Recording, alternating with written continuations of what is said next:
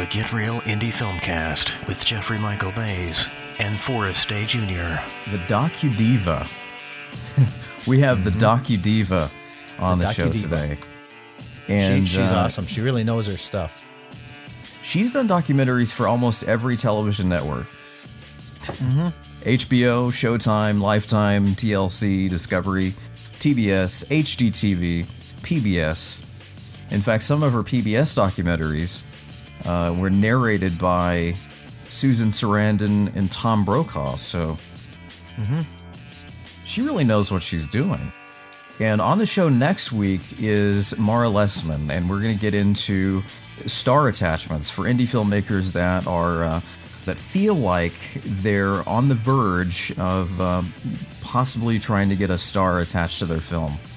And that's going to be a great interview. I've been looking forward to talking to her all summer. So we finally have her on the show. She's she's going to be one of the, the best interviews we've had. I think. We've had her on rolling tape, so that's how we know that. That's true, yes. And by the way, rolling tape, 50, I think we have almost 60 episodes on YouTube of filmmaking advice from a lot of experts in the industry. They're 10 minute short interviews. Really interesting people, and uh, you'll you'll you'd be surprised. Check them out. There's a thing, we're talking about documentaries today because Barbara Multer Wellin is on the show. And this brings up the, the whole topic of, in today's world, uh, what is real and what is fake, and how do you tell the difference? There's a there's a term that I've just learned about as of last night, and this is I think this has kind of been brewing for about a year now. Um, do you remember that? Uh, you may have seen this video um, that was circulating a few months ago, where someone had uh, created a fake Obama video, where he's. no, I uh, didn't see it. it was Jordan Peele which uh, did this video. I think it was maybe it was last year. And so it's a it's an impersonator, a voice impersonator. And what they did was they took actual video of Barack Obama and then they changed they they uh, lip synced that video to the impersonator. Oh boy. So in other words changing what Obama was saying. And this is a, this is called deep fakes. This is a new term now, and it's a new thing that's that's brewing, and people are doing this on the internet now. It's called deep fakes, uh, deep faking, which is taking original video and changing the voice, uh, changing what they say, or even superimposing n- new faces into old video. In fact, there's there's someone that has a whole YouTube channel in which they uh, replace um, uh, Nicolas Cage. They put his face into movies. oh man. So How do you think that's going to change history and the way we look at history? Because people think if they see a video, that's what happened or or it's real.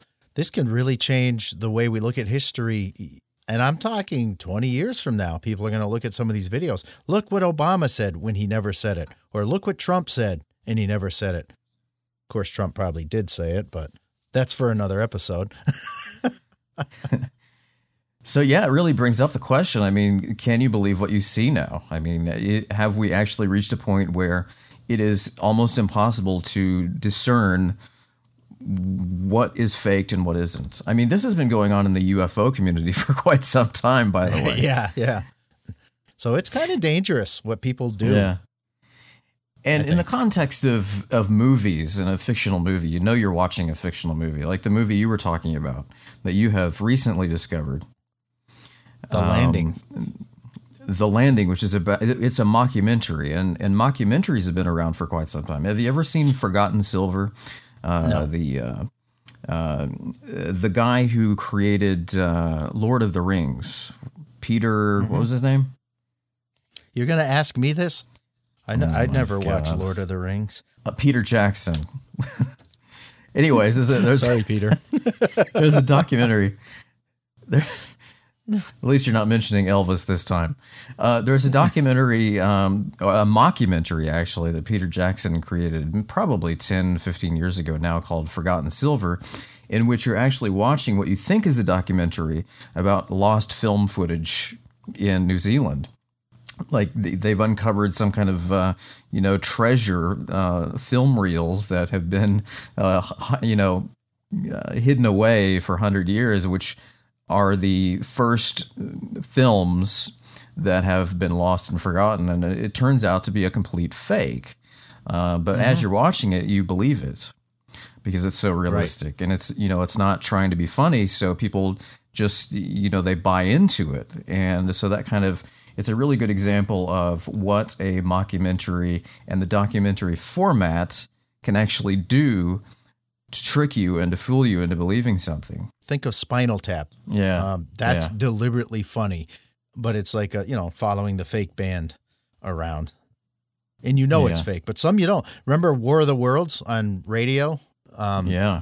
No, you uh, War of the Worlds. You know that was a um, done as if it were as if aliens were uh, attacking the Earth, and people were listening to their radios, believing it and it's hard to believe. You would say, oh boy, people back then, but it still happens. People today hear fake things and they and they get all wound up over it when it's really, you know, no fact checking. The tendency to be gullible and to believe anything you see is such a pervasive issue and is going to be even more so, I think, as technology becomes uh, so easy to fake things like this.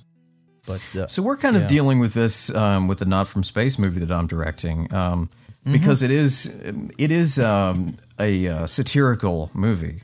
There's it's filled with comedy, but there is a there is a moment uh, where the aliens actually arrive uh, that things get serious, and uh, so we're actually shooting it as if it's serious, and so there's that. Um, you know that tone question. I mean, how serious do you play it as an actor? That's uh I look forward to seeing. Yeah, I look forward to seeing it too. The radio plays interesting. Interesting, huh? It is. What? It, what? That, What's that? The wrong is that word? All you, is that all you have to say about? Oh, I, the radio play was blew my mind. I was oh my, oh, I was transferred to another. By the way, it's been 15 years since it was uh, debuted on XM Radio. 15 yeah. years this month. Well, how can is there a way people can hear that because it's hard to find? Yes. It's not that hard to find. No, I'm trying to do a plug. I'm doing a plug for it here. Work on, with it's me. On, it's on iTunes. It's on uh, Amazon. If if you are interested in that at all. On the show today is Bar. You're Thank probably you not interested at all. On the show today is Barbara Multer Wellin, and uh, she's a documentary filmmaker for HBO, PBS, and all any other uh, network. In fact, the question is, which network has she not made a documentary for? I don't know. It sounds like she covered her bases for sure. The Docu Diva is on the way next.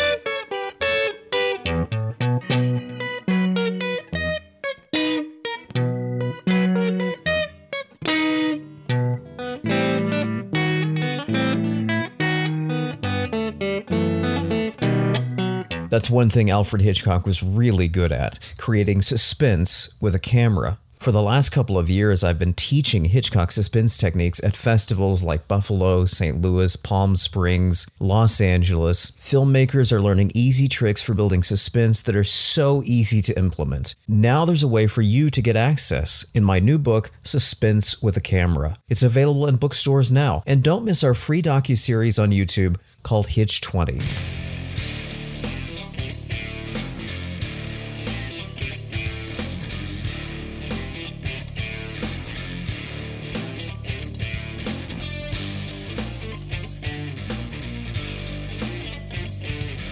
Welcome back to the show. We have Barbara Multer Wellin standing by, the uh, documentary filmmaker. She has advice on how you can be a documentary filmmaker. And by the way, she has a a workshop that you can actually purchase online. So no matter where you are in the world, uh, you can buy this workshop. It's an eight week workshop, and uh, you the whole purpose of this workshop is to make a three to five minute documentary about someone that you know so she's going to teach mm-hmm. you how to do that in this workshop. So let's get into it, shall we? Uh, joining us now is Barbara Multer Wellin. She's a, she's the docu diva. Thanks for joining us, Barbara. Hi, Forrest and Jeffrey. So nice to be with you. It's great to have you on the show today. Now, tell us a little bit about yourself. Well, uh, you know, my uh, my nickname for myself is Docu Diva, which is more than a little tongue in cheek. But I am uh, I am a great lover of documentary, and uh, I'm kind of proud to say that nonfiction media is what I've done my entire career. I mean, that's meant a lot of different things over the over the years, but it's always been non nonfiction media of one sort or another. I've written, I've produced, I've taught. You know, I've worked in cable, I've worked for networks, I've you know done some stuff on the web, but you know, nonfiction is my is my sweet spot, and uh, I, I feel very fortunate that I've always been able to to stay there.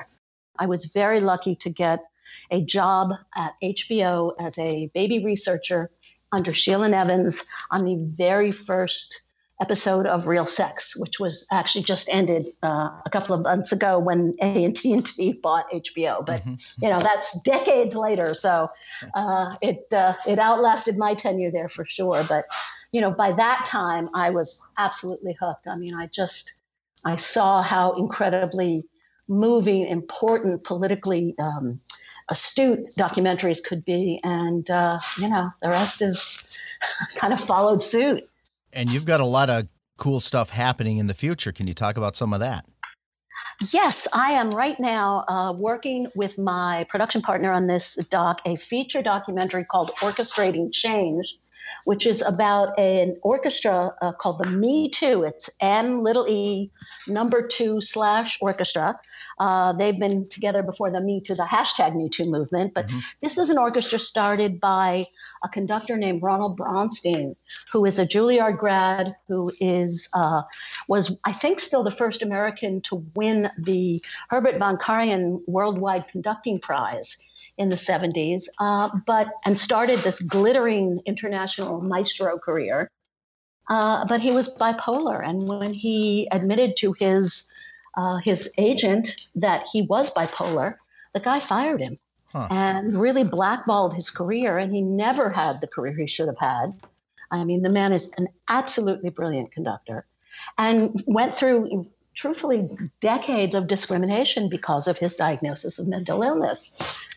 And after one final, you know, really pretty bad case of discrimination, he and the woman who is now his wife decided that they were going to start their own orchestra for people like Ronald, hence the Me Too, mm-hmm. uh, who have some sort of, who are living with some sort of diagnosis of mental illness, or they just want to support the cause. And their mission is to stamp out the stigmatization of people with mental, living with mental illness right? It's not it's not the guy who shoots up the uh, the, the, the shopping mall. That's mm-hmm. extraordinarily rare. Uh, mentally ill people are much more often victims than perpetrators of violent mm-hmm. crime. Yep. But so with every uh, their motto is music for mental health, and with every concert, they're really pushing this idea that we're you know there's probably someone living with a diagnosis in your family down your street we're just like you. It's an mm-hmm. illness, it's not a crime. And uh, so we followed the musicians and, and, Ronald and Caroline, who's the executive director, for two years, uh, ending with this fantastic major concert in Burlington, where they were based, Vermont. And uh, now we're, we're in the process of cutting the film. And it'll be out next year. Oh, nice. Can you talk a little bit about your process from start to finish on this uh, so other filmmakers who are listening now can maybe learn a little bit about how to go about doing a documentary.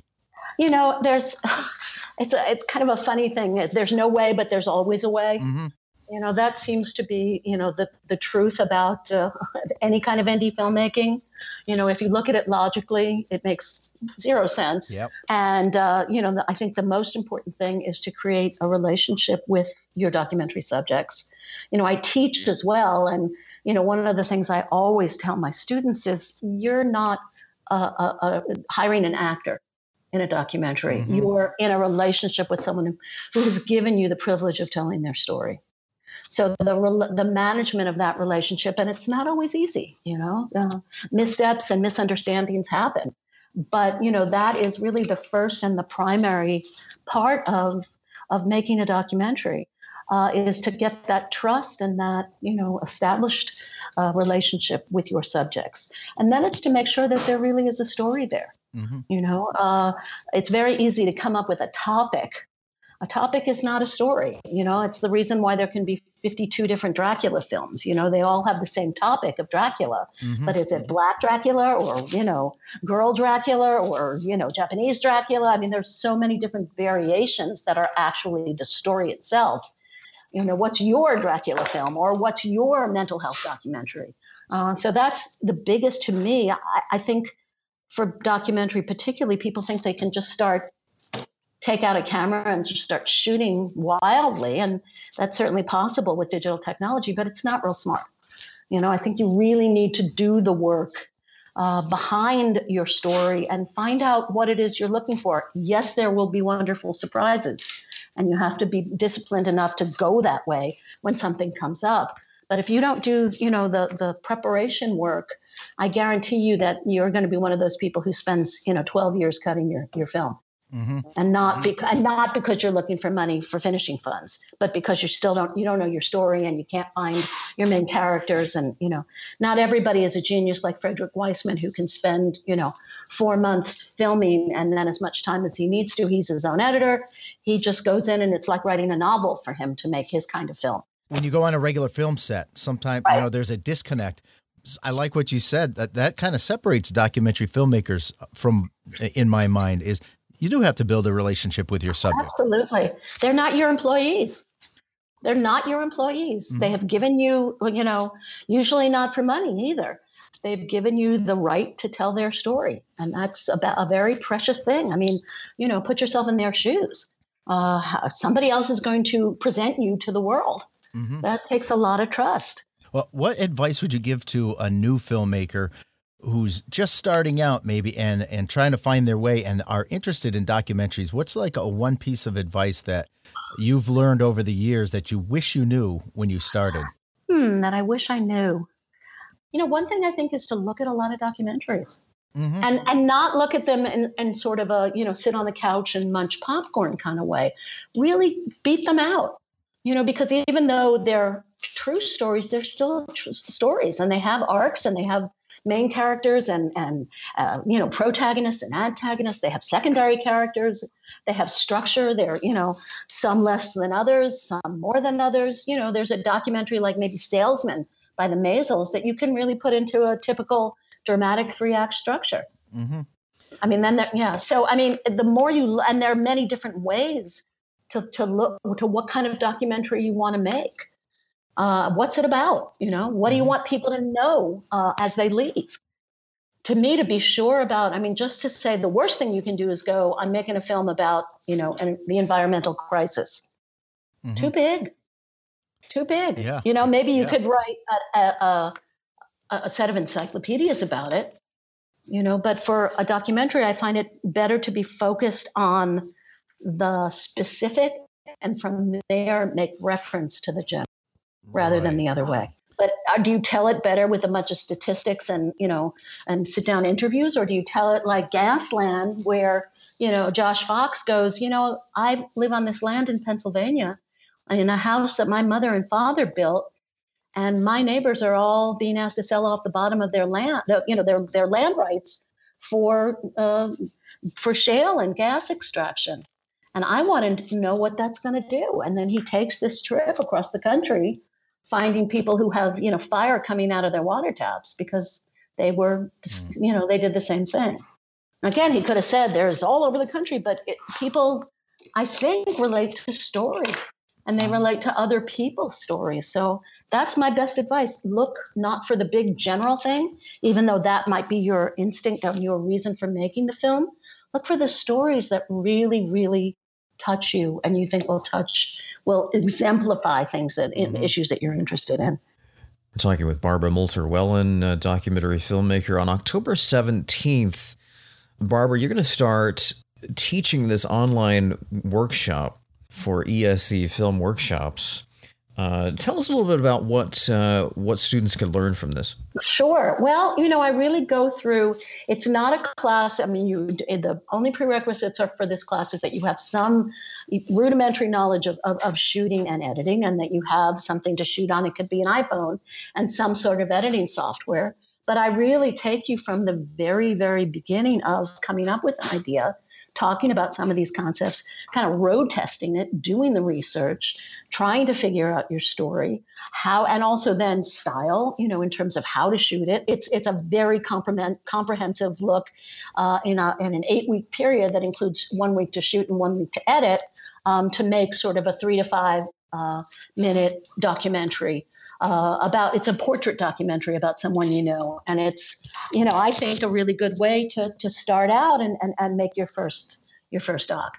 Mm-hmm. and really go through it the right way. I have all the, the scheduling and all of the my little charts and tricks and things i've learned over the years uh, about ways to help yourself find your story and uh, the the class is obviously done. You got to be in person, right? This is not. No, no, no. It's online. This oh, it is, is online.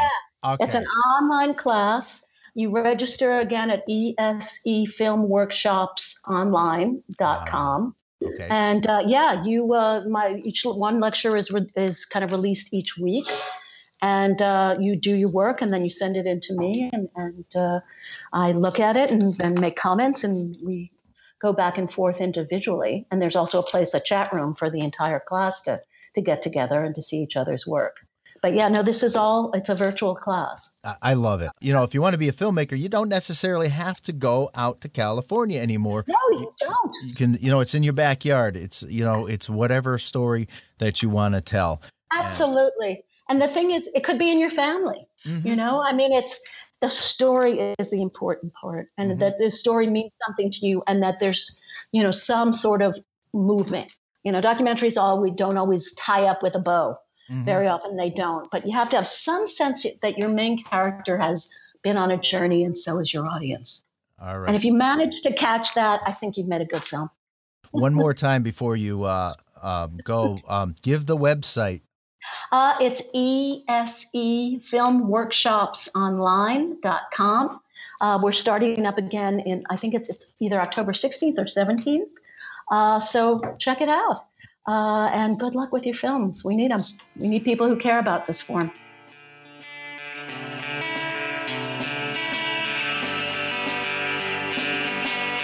Well, that's our show for today. Tweet us at BorgusFilm or email info at Borgus.com. We're also on iTunes. Be sure to subscribe and give us a star rating.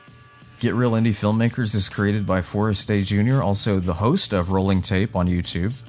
And Jeffrey Michael Bays, who is the author of Between the Scenes, what every film director, writer, and editor should know about scene transitions and suspense with a camera, a filmmaker's guide to Hitchcock techniques, and the upcoming mockumentary Not From Space. Well, it's not a mockumentary, but close enough. It's not a mockumentary, the upcoming documentary Not From Space. it's a it's a funny narrative. I don't know. It's fiction. And the upcoming funny narrative Not From Space. The Get Real Indie Filmcast is a production of Borgus Networks, 2018.